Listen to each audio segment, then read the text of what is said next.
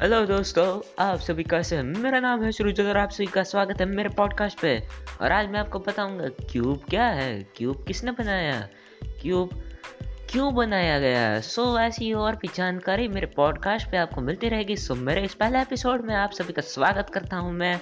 और मेरे पॉडकास्ट को अंत तक ज़रूर सुनिएगा दोस्तों। और फिर मैं एक और बात बता दूँ, मेरी चैनल है यूट्यूब पे, आप सर्च करेंगे S cuber the ultimate cuber YouTube पे। सो जो चैनल आपको सबसे पहले दिखाई देगी, वो मेरी है। सो आप वहाँ पे भी जाके मेरे को सब्सक्राइब कर सकते हैं। वहाँ पे मैंने बहुत कुछ सिखाया है क्यूब के बारे में।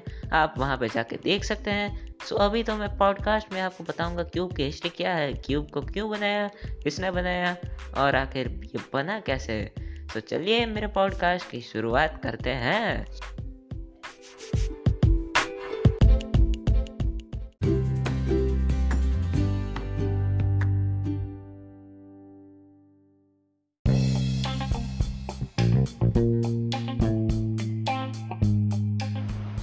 सो दोस्तों दिल थाम के बैठ जाइए। अब आपको पता चलने वाली है क्यूब की हिस्ट्री क्या है।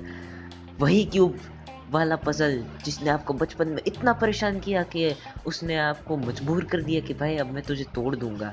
सो so, उसकी हिस्ट्री है 1947 में शुरुआत होती है। प्रोफेसर एंड्रो रूबिक्स ने क्यूब बनाया हंगरी में। वो प्रोफेसर एंड्रो रूबिक्स थे। प्रोफेसर के नाम से आपको पता चलता होगा कि वो एक टीचर है।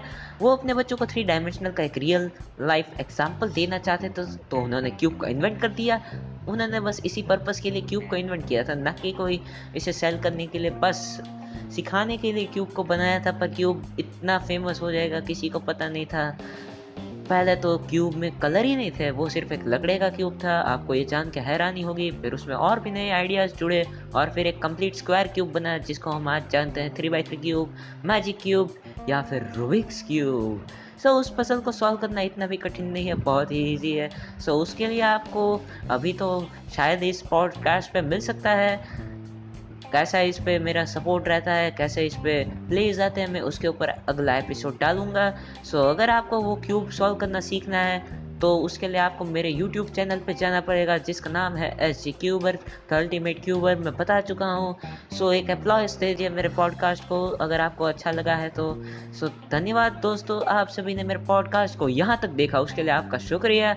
मिलते हैं मेरे अगले एपिसोड में, तब तक के लिए बाय बाय